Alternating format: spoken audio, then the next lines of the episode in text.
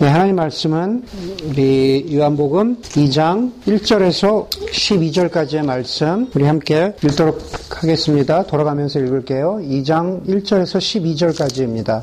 사흘째 되는 날에 갈릴리 가나에 혼인 잔치가 있었다. 예수의 어머니가 거기 계시고 예수와 그의 제자들도 잔치에 초대를 받았다. 그런데 포도주가 떨어지니 예수의 어머니가 예수에게 말하기를 포도주가 떨어졌다 하였다. 예수께서 어머니에게 말씀하셨다. 여자여 그것이 나와 당신에게 무슨 상관이 있습니까? 아직도 내 때가 오지 않았습니다. 그 어머니가 일꾼들에게 이르기를 무엇이든지 그가 시키는 대로 하세요 하였다. 그런데 이들 사람의 정결된 법을 따라 거기에는 돌로 만든 물 항아리 여섯이 모여 있었는데 그것은 물 두세 동이들이 항아리였다. 예수께서 일꾼들에게 말씀하셨다. 이 항아리에 물을 채워라. 그래서 그들은 항아리마다 물을 가득 채웠다.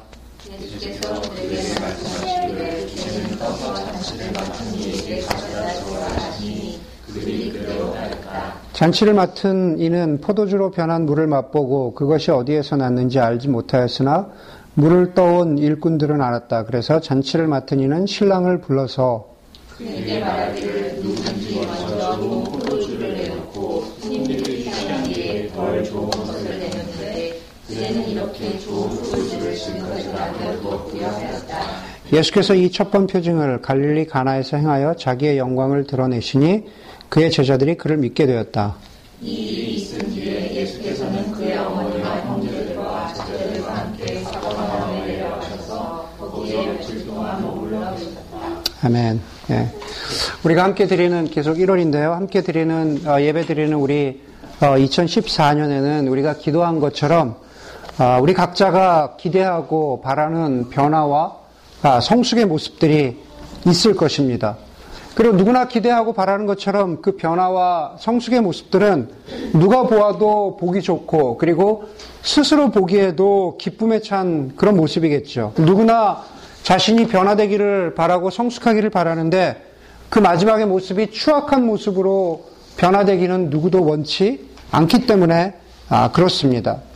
그런 점에서 오늘 본문 우리가 함께 읽은 그 가나의 그 혼인잔치에 꼭 빠져서는 안 되는 물건으로 등장하는 포도주는 변화의 상징이기도 하고 그리고 기쁨의 상징이기도 합니다. 지난주에 이어서 이번 주에도 계속해서 설교 제목을 짓는데 예, 어려움을 어려움을 가졌습니다. 그래서 설교 제목이 그 그렇게 함께 포도주를 한 잔 할까 뭐 그런 걸 했는데 이걸 한잔 할까 그래서 집에 찾아보니까 이거뿐이 없는 거예요. 이거 그냥 요리할 때 쓰는 건데 예, 그래서 어 그래서 이거 이거를 그냥 가져와 봤습니다. 아, 포도주를 설교 제목처럼 포도주를 한 잔 할까 했을 때 시각적인 효과가 클 것 같아서 어, 진짜 한 잔 하자는 건 아니죠. 예, 하여간 이걸 한번 가져와 봤습니다. 그러니까 이 포도주가 오늘 본문에서는 변화의 상징이기도 하고 그리고 어, 그것보다도 더 중요한 것은 혼인잔치가 표현해 주는 대로 기쁨의 상징이기도 하다라는 겁니다. 그래서 오늘 말씀을 통해서 사실은 가나의 혼인잔치는 우리 모두가 기쁨을 누리는 한 해가 되기를 원한다. 변화와 성숙을 누리는 그러한 한 해가 되기를 원한다라는 그러한 마음이 담겨 있기도 하고 오늘 본문의 말씀은 하나님께서 그러한 기쁨의 자리로 우리를 초대해 주시는 그런 그 초대의 자리이기도 할 것 같다는 생각이 듭니다. 그래서 그런 기대를 가지고 우리가 함께 말씀을 좀 나누어 보도록 하겠습니다. 아, 포도주로 시작했으니까는 첫 메시지는 그런 게 될 것 같아요. 그런데 그 기쁨의 자리로 변화와 성숙의 자리로 나아가기 위해서 어, 조금 디스커레이징한 얘기 같지만 사실은 우리가 알아야 되는 것은 포도주가 떨어졌다라는 것. 포도주가 남아있지 않다. 포도주가 떨어졌다 라는 것을 우리가 좀 기억해야 될 것 같습니다. 결국 다시 말해서 우리가 변화와 성숙으로 나아가기 위해서 기억해야 되는 것은 변화의 시작은 내 포도주가 다 떨어졌다라는 것을 인정해야 된다라는 거죠. 어, 작년에 뭐 또 작년에도 그렇고 몇 번 계속 결혼 주례를 어, 할 때마다 그런 어, 결혼을 앞둔 신랑 신부에게 그런 얘기를 합니다. 너무 결혼식이 완벽해야 한다고 스트레스를 받지 마라. 어, 조금 실수하고 조금 부족해도 웃어 넘길 수 있는 게 결혼식이니까 너무 한치, 한치의 빈틈도 없이 결혼식이 완벽하게 진행되는 것에 초점을 두지 말고 결혼을 준비하는 그러한 본인들의 자세, 본인들의 마음에 좀 더 신경을 쓰라라는 그러한 조언을 하곤 합니다. 여러분, 그럼에도 불구하고 결혼식 준비는 제가 아무리 주례 목사가 그렇게 얘기해도 결혼식 준비는 신경 쓰이는 그런 과정이죠. 오늘 가나의 혼인잔치도 마찬가지입니다. 가나의 혼인잔치를 보면서 우리가 처음부터 끝까지 혼인잔치가 끝날 때까지 우리가 잊지 말아야 하는 한 가지는 뭐냐 하면은 포도주가 떨어져서는 안 된다라는 거죠. 아, 포도주가 떨어져서는 안 됩니다. 다시 말해서 포도주는 결혼식이 끝날 때까지 반드시 있어야 하는 것이라는 겁니다. 여러분 결혼식이 끝날 때까지 꼭 반드시 있어야 하는 게 뭘까요? 여러 가지가 있을 수 있겠지만 뭐 간단하게 생각해도 신랑 신부는 결혼식이 끝날 때까지 꼭 있어야겠죠. 예. 그 외에도 우리가 결혼식에 꼭 있어야 할 것, 그리고 결혼식에 없어도 되는 것, 조금 부족해도 되는 것, 우리가 그러한 것들을 생각해 볼 수 있을 것 같아요. 오늘 예수님의 어머니 마리아가 왜 그렇게 포도주가 떨어진 것에 대해서 마음 졸이고 애타하셨을까? 그것은 결혼식이 끝날 때까지 포도주가 떨어지지 말아야 한다는, 포도주가 풍성해야 한다는 당시의 풍습과 당시의 인사 때문에 그렇죠. 그것은 포도주가 떨어지고 나면 신랑 신부에게는 물론이고 그 양가 모든 가족에게 어떤 면에서 창피가 되고 또 어, 떤 문화나 그렇지만 결혼식에 포도주가 떨어졌어 라고 이야기할 정도로 나중에 뒷담화거리가 될 수도 있기 때문에 그렇습니다. 여러분 성경을 보면은 포도주가 그 정도로 그 정도로 중요했다. 포도 포도주가 잔치에 그 정도로 필요했다라는 것은 아, 여러 우리 사건을 통해서 볼 수가 있습니다. 누가복음 15장에 두 아들의 비유에서 탕자였던 작은 아들이 돌아오니까 아버지가 잔치를 베풀죠. 살찐 송아지를 잡고 춤추고 노래했다라고 성경은 기록하고 있습니다. 한번 상상해 보세요. 살찐 송아지를 잡고 춤추고 노래하는데 포도주가 없어요. 그러면은 그 당시 문화 속에서 그게 얼마나 밋밋한 잔치자리가 되었을까라는 생각을 해보게 됩니다. 마태복음 11장에 보면은 예수님께서 하나님 나라로 초대하시는 그 장면을 잔치에 비유하죠. 예수님께서 죄인들과 세리들을 우리 같은 모든 죄인들을 하나님 나라의 잔치에 초대하시는데 거기서 이렇게 말합니다. 인자가 와서 죄인들과 어울려서 먹고 포도주를 마시는 사람이다. 라고 예수 그리스도를 그렇게 말합니다. 결국은 그 배경은 포도주가 있는 잔치라는 거죠.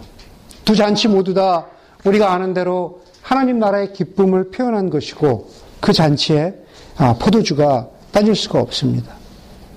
우리 그리스도인들이 우리 하나님의 자녀들이 세상에 있지만 그러나 세상에 물들지 않고 소망과 기쁨 가운데에서 살아갈 수 있는 것은 지금 저와 여러분들이 살고 있는 이 삶이 잔치라고 받아들이기 때문에 그렇습니다. 그렇죠. 우리의 삶은 이미 우리가 하나님 나라로 초대받았기 때문에 우리의 삶은 잔치이고 우리가 하나님을 대면하게 될 때, 우리가 영원히 하나님 나라에 들어가, 들어가게 될 때, 거기서 누릴 하나님 나라는 영원한 하나님 나라의 잔치죠. 네, 결혼 잔치와 비슷한 겁니다.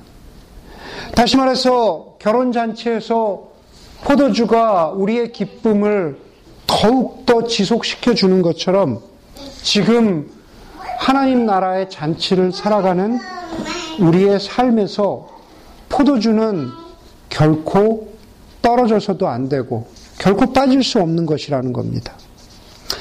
여러분, 우리가 지금 하나님 나라의 잔치를 지금 우리가 이렇게 살아가는데 과연 그렇다면 우리의 삶 가운데에서 꼭 있어야 할 우리의 영적 잔치에서 꼭 있어야 할 포도주는 과연 뭘까요?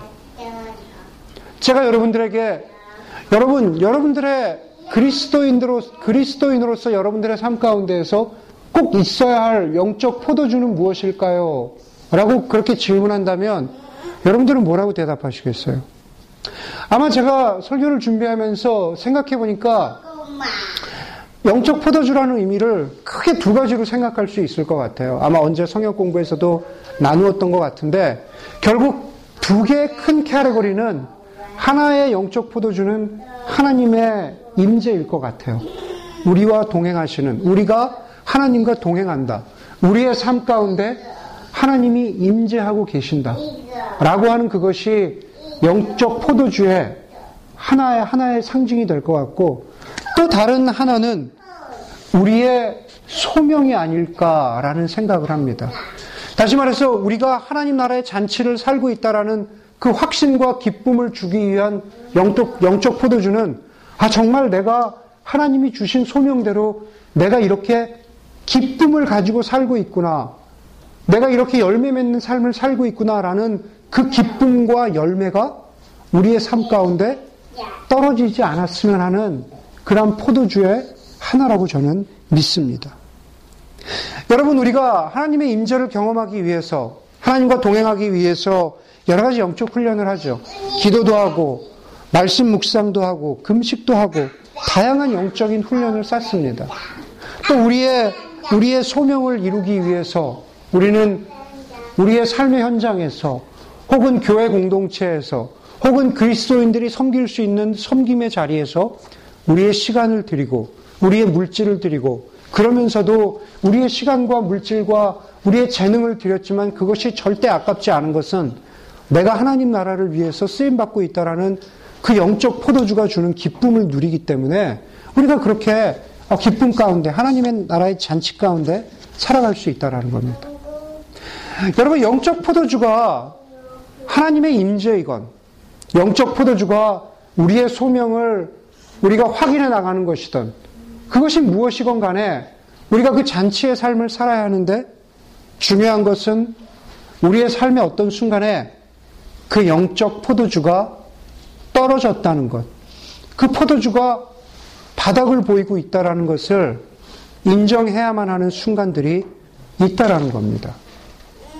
마치 우리가 2014년을 이러한 영적 포도주를 누리고 그 포도주를 마심으로써 우리가 기쁨을 누리는 삶을 살기를 원하는데 정말 여러분들의 삶 가운데에서 어, 정말 나는 더 이상 포도주가 없어요. 하나님의 임재가 없어요. 나의 소명의 자리를 채워나갈 그 동기가 없어요. 그 열정이 없어요. 포도주가 바닥을 드러냈어요. 라고 하는 그러한, 그러한 현실의 인식에서부터 우리가 시작해야 되지 않을까라는 생각을 합니다. 오늘 본문을 통해서 두 번째로 우리에게 주시는 것은 그럼 포도주가 떨어졌다면 우리가 어떻게 해야 될까? 포도주는 가까운 곳에 있다라는 겁니다. 다시 채울 포도주는 가까운 곳에 있다라는 겁니다. 다시 말해서 그 변화와 성숙은 아주 새로운 곳에서 시작하는 게 아니라 바로 우리의 가까운 곳에서 시작된다라는 겁니다.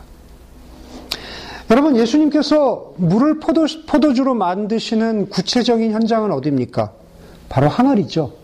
네. 결혼식 가운데에서도 특별히 항아리입니다. 6절에 보니까는 이렇게 쓰여 있습니다. 그런데 유대 사람의 정결 예법에 따라 거기에는 돌로 만든 물 항아리 여섯이 놓여 있었는데 그것은 물 두세 동이들이 항아리였다 그랬습니다. 우리 정결 예법이라 그러죠.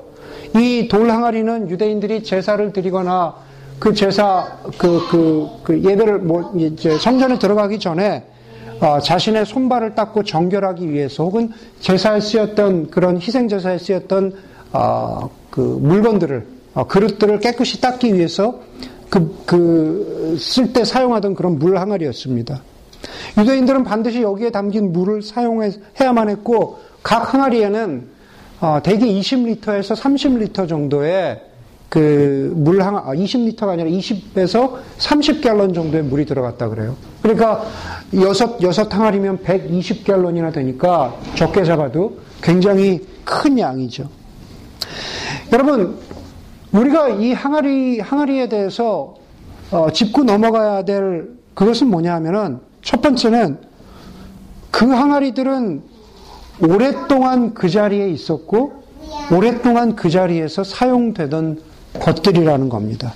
그렇죠? 네.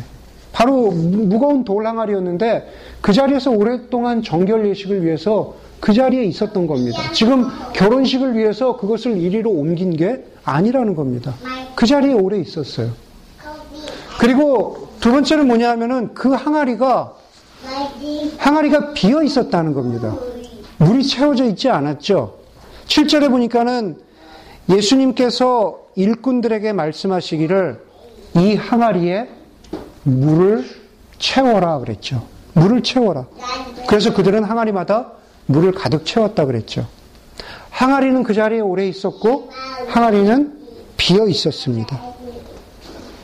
여러분, 항아리를 예, 이물 항아리를 돌 항아리를 바로 지금 우리의 현실이라고 보면 어떨까라는 생각을 해보게 됩니다. 그 현실은 그 항아리는 지금 나의 삶일 수도 있고 어, 나의 교회일 수도 있고 혹은 나의 기도 생활일 수도 있고 혹은 나의 말씀의 묵상일 수도 있고 나의 오랜 섬김일 수도 있다라는 겁니다. 무엇이 되었건 간에 그 항아리는 내 삶과 더불어서 오래 같이 있었던 것들이에요. 늘상 해오던 것들이었다라는 겁니다. 언제나 거기 있었죠. 그리고 그 항아리가 비어 있었다 그러죠. 다시 말해서 내 삶의 자리에서 내가 무엇인가 변화와 성숙을 추구하는데 무언가 그 변화와 성숙을 추구하면서 뭔가 시작해 보려고 하는데 항아리 안을 들여다보니까 그 안에 아무것도 없었다라는 거죠. 여러분, 우리가, 예, 괜찮아요. 여러분, 우리가 흔히 그 운물물을 길어 올릴 때, 어릴 때 운물물 이렇게 해보신 적 있으세요? 예, 운물물 길어 올릴 때 펌프질을 해야 되는데 뭘 해야 됩니까? 이렇게 펌프질 한다고 물이 안 올라오죠. 예, 물 한두 바가지를 붓고 펌프질을 해야 물이 올라옵니다. 우리가 잘 아는 대로 그 첫 번째 붓는 한두 바가지 물, 그 물을 우리가 마중물이라 그러죠. 예, 반드시 그 한두 바가지 물을 붓고 펌프질을 해야만 우물 속에 시원한 물을 끌어올릴 수가 있습니다. 양이 얼마 되지 않지만은 마중물이 없이는 우물물을 길어 올릴 수 없는 것처럼 우리도 뭔가 변화와 성숙과 기쁨의 포도주를 맛보기를 원하는데 실제로 그 변화를 위해서 항아리 안을 들여다보니까 물 한 방울도 남아있질 않습니다. 그럴 때 우리가 생각하는 건 뭐죠? 이 항아리는 그냥 포기하는 겁니다. 이 항아리는 포기하고 새롭게 시작하는 거죠. 소망이 없기 때문에요. 오래 있었지만 별 변화도 없고 그 안에 뭔가 새롭게 시작해 볼 만한 그런 어떤 건덕지도 없고 우리가 변화를 추구할 때 가장 먼저 생각하는 것 중에 하나는 새로운 곳에서 새롭게 출발하는 거죠. 우리의 삶도 그렇고 영적인 삶도 그렇습니다. 그런데 주님께서는 이 항아리들을 눈여겨 보시고 그 항아리에 물을 채우라고 하시죠. 물 항아리는 오래된 유대교를 상징합니다.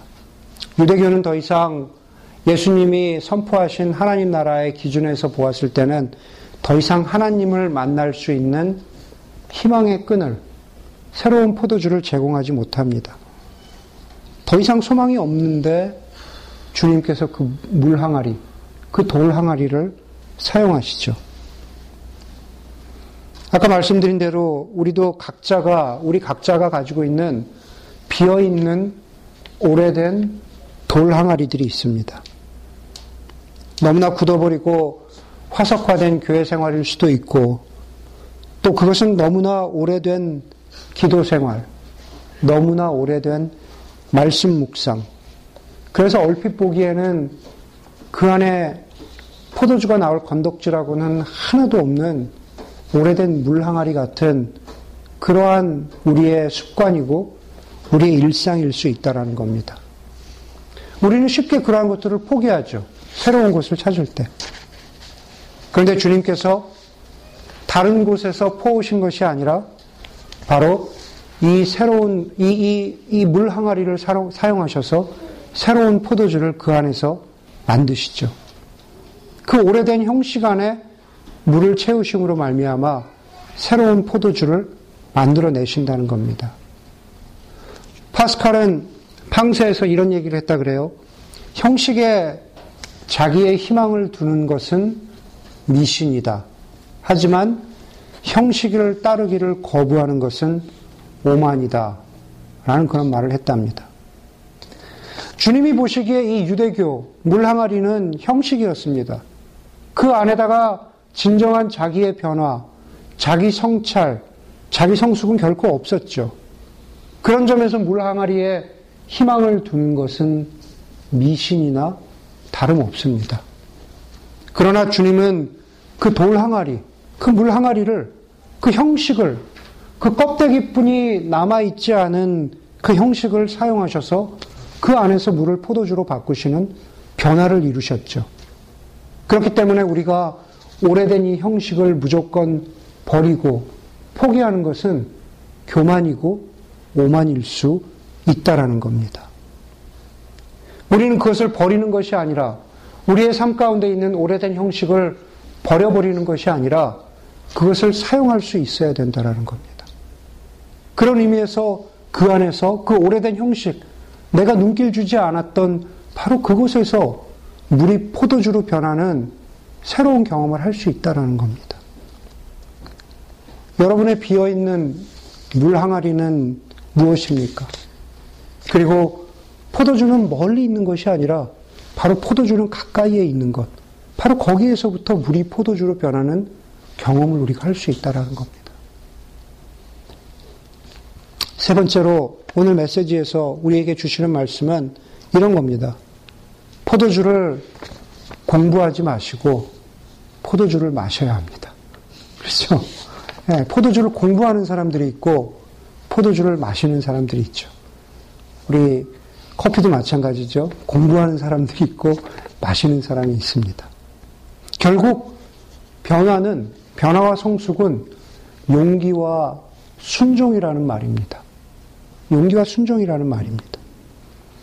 여러분, 누가 가장 먼저 물이 포도주로 변했을 때 누가 가장 먼저 이것을 맛보았을까요? 네. 하인들이었을까요? 가면서 떠 마시면서 포도주를 맛보았을까요? 그리고 그 포도주는 물이 변해서 포도주로 바뀌었는데 그 바뀌었을 때 포도주는 나중에 잔치를 맡은 사람이 이렇게 좋은 포도주라 그랬잖아요. 그러면 얼마나 됐을까요? 한 10년, 20년 사 된 그 포도주로 하나님이 바꿔주신 걸까요? 아니면 제가 설교 준비하면서 찾아보니까 뭐요? 보졸레 누보? 햇 포도주죠. 막단 포도주. 그것도 굉장히 맛있다 그래요. 물에서 포도주로 금방 바뀌었으니까 어, 햇 포도주의 뛰어난 맛이었을까?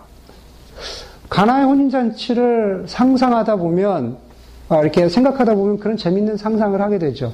누가 마셨을까? 포도주는 얼마나 맛있었을까?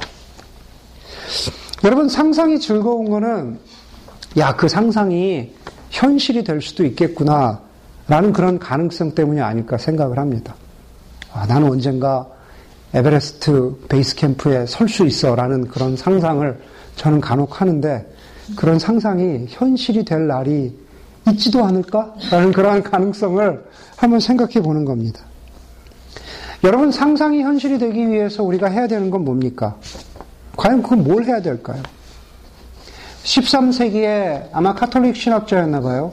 13세기의 신학자였던 어, 파두아의 앤토니라는 사람은 그 신학자가 자신이 항상 가르치기 시작할 때 자신의 수업을 이런 말로 시작을 했다고 합니다.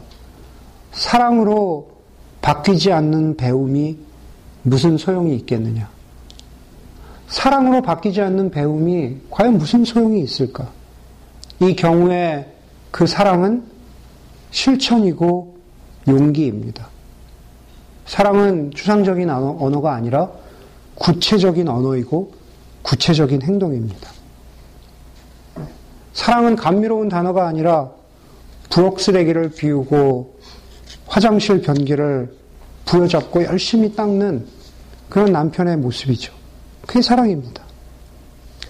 용기 있는 사람이 미인을 쟁취한다. 라고 하는 그런 옛말은 마음속에 진정한 사랑이 구체적으로 용기로, 실천으로 표현됐기 때문에 그 미인을 얻은 것이겠죠. 우리는 그 용기와 실천을 순종이라고 부릅니다. 그렇죠?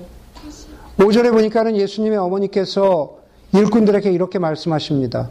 무엇이든지 그가 시키는 대로 하세요. 그리고 일꾼들은 순종하죠. 빈 항아리에 물을 채운 다음에 예수님께서 그 일꾼들에게 또 말씀하십니다. 이제는 떠서 잔치를 맡은 이들에게 갖다 주어라. 그리고 그들이 시키는 대로 그대로 했습니다. 여러분, 과연 언제 물이 포도주로 변했을까라는 궁금증을 갖게 됩니다. 물을 돌 항아리에 붓는 순간에 물이 포도주로 변했을까? 아니면 그 하인들이 그걸 떠서 잔치상으로 가지고 가는 그 도중에 변했을까? 아니면은 하객들이 떠온 것을 입에 대는 순간에 포도주로 변했을까? 에, 예, 언제 포도주로 변했을지는 전혀 알 수 없습니다.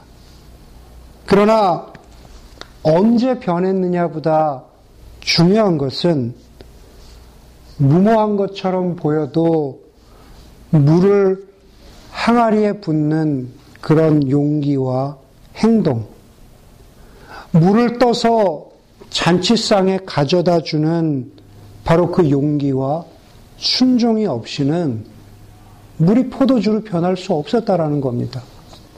누군가는 물을 부어야만 했고 누군가는 물을 떠서 가져다 주었어야만 했습니다.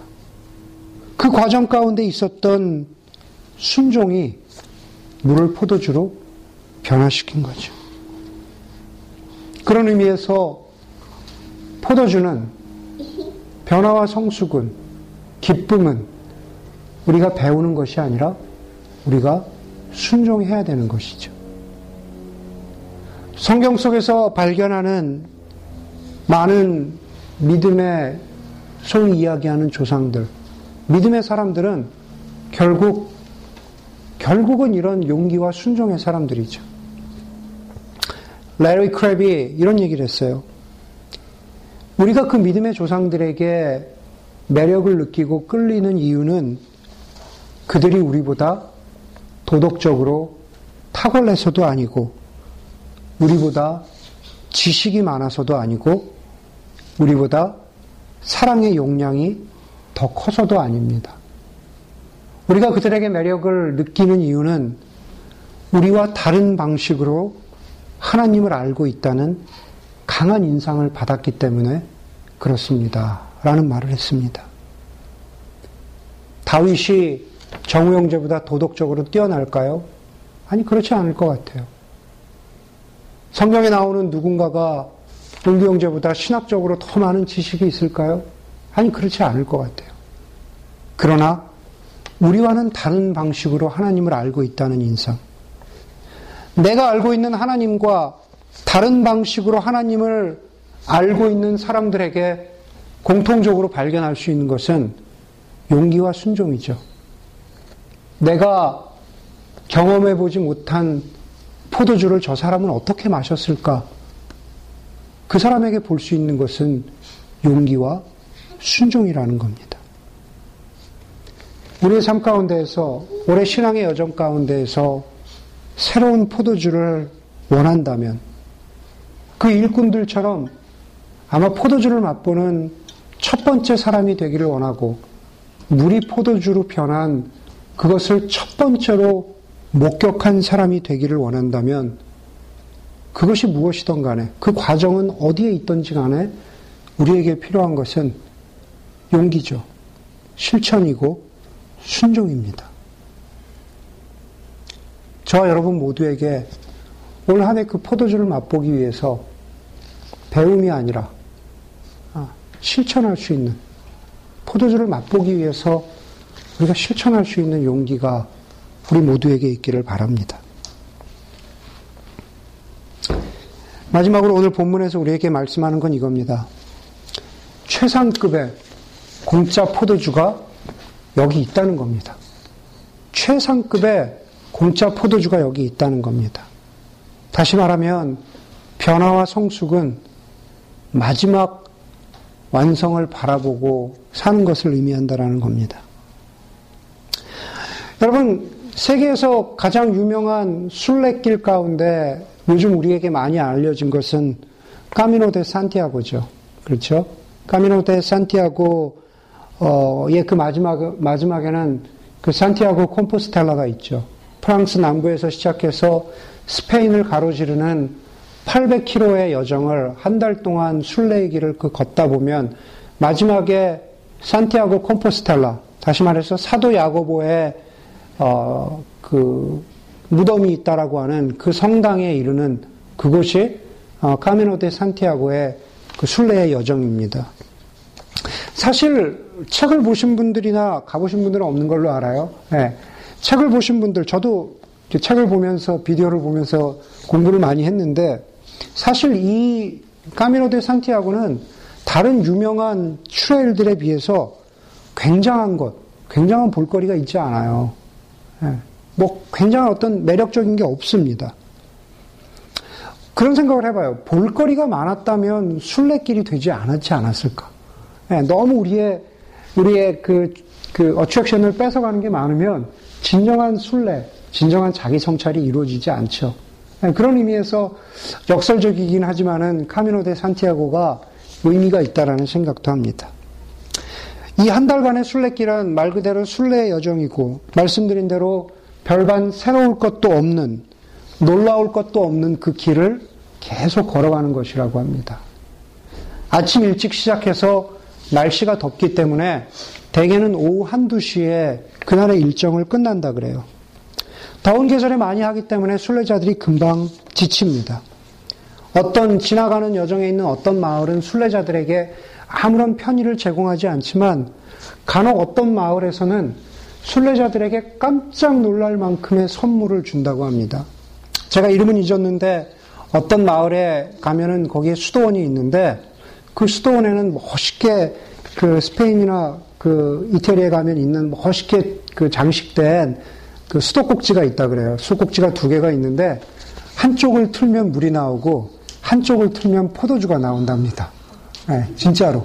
그래서 깜짝 놀래가지고 순례자들의 어, 열의 아홉은 물보다는 어, 자신들의 물병에 포도주를 채우기에 급급하답니다. 아, 그 수도원에서 순례자들에게 주는 선물로서 그렇게 공짜 포도주를 주는데 뭐, 뭐 예전에 우리 그 다른 얘기 하면서 그 그런 얘기 했죠. 뭐 그 독일의 수도원에서 유명한 맥주는 수도사들이 만들어서 훌륭하다고 하지만 포도주도 그렇다 그래요. 예, 수도원에 이 공짜로 주는 포도주라고 해서 이것이 아, 질이 떨어지는 게 아니라 굉장히 quality가 좋다 그래요. 여러분 책을 읽으면서 제가 그 책을 읽으면서 거기에 아마 사진도 작게 나왔었던 걸로 기억을 해요. 와 순례자들이 저기서 컵을 갖다 대고 공짜 포도주를 먹으면 얼마나 기분이 좋을까라는 생각을 어, 상상을 해왔습니다. 여러분 산티아고를 카미노 데 산티아고를 걷는 순례자들처럼 우리 그리스도인의 삶도 흔히 순례 여정에 비유합니다. 하나님 나라가 이를 때까지 우리도 순례 여정을 터벅터벅 걷는 거죠. 순례 여정에 있어서 업앤다운이 있고 물이 떨어지기도 하고 또 기운이 빠지기도 하고 그리고 도대체 나는 왜 이 순례의 길을 걸어야 하는지 그 근본적인 질문을 다시 던지기도 합니다. 그리고 나는 분명한 목적이 있다고 걷는다고 생각하는데도 어떤 때는 어, 길을 잃어버리기도 합니다. 카미노 데 산티아고에서도 길을 잃어버리는 경우가 수없이 많다 그래요. 다시 말해서 예상치 않았던 수많은 일들이 하나님 나라를 향한 하나님 나라 잔치를 향한 우리의 여정 가운데 방해물로 장애물로 등장을 하죠. 그리고 우리는 그것을 아, 인생이라고 부릅니다. 마치 살리, 산티아고 순례길에 그 순례자들이 공짜로 나누어 주는 그 포도주의 힘을 얻은 것처럼 우리 역시 우리에게도 필요한 포도주가 있고 그리고 그것이 오늘 우리 저와 여러분들이 이미 앞서 설교의 앞부분에서 나눈 그런 영적인 포도주의 의미입니다. 그런데 순례의 여정에서 우리에게 주어졌던 포도주보다 훨씬 더 포도주, 좋은 포도주가 우리에게 공짜로 주어진다는 겁니다. 그것은 바로 우리가 인생의 순례길을 마치고 하나님 앞에 서는 날, 하나님께서 우리 각자, 각자에게 수고하였다 라고 그렇게 말씀하시면서 우리의 목을 채워주시고 우리를 기쁨으로 채워줄 영원한 포도주입니다. 그 영원한 기쁨의 포도주를 주님께서 주고 계시는 겁니다. 여러분, 우리가 오늘 2장에서 시작했는데, 지난주 설교를 잠깐 돌아보자면, 1장 51절, 1장의 마지막에서 우리가 본 게 뭡니까? 거기서 뭐라 그럽니까? 인자, 즉 예수 그리스도 위로 하나님의 천사들이 오르락 내리락 하는 것을 우리가 보게 된다는 약속이었죠. 하나님의 임재의 약속이었습니다. 하나님께서 예수 그리스도께서 하나님이 되심을 보여주는 약속이었습니다. 인자의 머리 위로 천사들이 오르락 내리락 하는 것은 곧 주님께서 이 땅에 하나님의 나라와 하나님의 임재를 가지고 오셨다는 그 상징을 그림으로 보여준 것이죠. 그리고 실제로 실제로 예수님께서 공생애를 통해서 보여주신 주님의 삶이었죠. 그게 인자의 머리 위로 천사들이 오르락 내리락 하는 거였죠. 그러고 나서 무슨 일이 있었습니까? 주님의 공생의 이후에 십자가 사건이 있었죠. 십자가에서 죽으셨는데 그게 오늘 4절에서 이야기하는 나의 때, my time인데 그런데 십자가가 끝이 아니죠. 오늘 2장 1절이 어떻게 시작합니까? 사흘째 되던 날로 2장 1절이 시작하는 것처럼 주님이 죽으시고 사흘째 되던 날에 부활하셨습니다. 그렇기 때문에 오늘 본문은 예수 그리스도께서 하나님이 되시고 그것이 하나님 되심을 보여주시고 예수 그리스도께서 하나님이 되심, 을 보여주셨다는 것은 바로 1장 51절이죠. 인자의 머리 위로 천사들이 오르락 내리락 한 게 주님이 하나님 되신다라는 것을 보여준 겁니다. 그러고 나서 사흘 후에 뭘 보여줍니까? 가나의 혼인잔치를 오늘 보여주고 있는 겁니다. 주님이 죽으시고 사흘 만에 부활하심으로써 영원한 하나님 나라의 잔치가 펼쳐지고 있습니다. 예수님의 부활은 영원히 끝나지 않을 하나님 나라의 잔치의 시작을 알리는 그러한 사건이고 우리는 그 하나님 나라 잔치에 이미 초대를 받았고 그리고 그 잔치를 누릴 사람들입니다. 그리고 그, 그 잔치에서는 가나의 혼인잔치와 마찬가지로 결코 포도주는 떨어지지 않을 것이고 그 포도주는 우리에게 영원한 기쁨이 될 것이라는 사실입니다. 11절에 이 가나의 혼인잔치 마지막을 이렇게 끝맺고 있습니다. 사도 요한은 예수께서 이 첫 번째 표적을 갈릴리 가나에서 행하여 자신의 영광을 드러내셨다. 우리는 주님이 부활하셔서 베푸실 마지막이지만 영원할 하나님 나라의 잔치에서 하나님의 영광을 보게 될 사람들이죠. 어찌 보면 하나님 나라의 마지막 표적, 마지막 사인을 포도주와 더불어서 함께 누릴 사람들이라는 것입니다. 그런 의미에서 최상급의 공짜 포도주가 결국 우리에게도 영원히 부어질 것이라는 사실입니다. 그 기대와 소망을 가지고 오늘의 순례 여정 가운데 어떤 일을, 어떤, 어떤 삶을 우리가 살아가게 될지 모르지만 오늘 말씀드린 포도주의 비유와 더불어서 정말로 하나님이 우리에게 주시는 그러한 변화와 성숙, 그러한 기쁨의 포도주를 누리면서 살아가는 저와 여러분들이 되기를 주의 이름으로 간절히 소원합니다.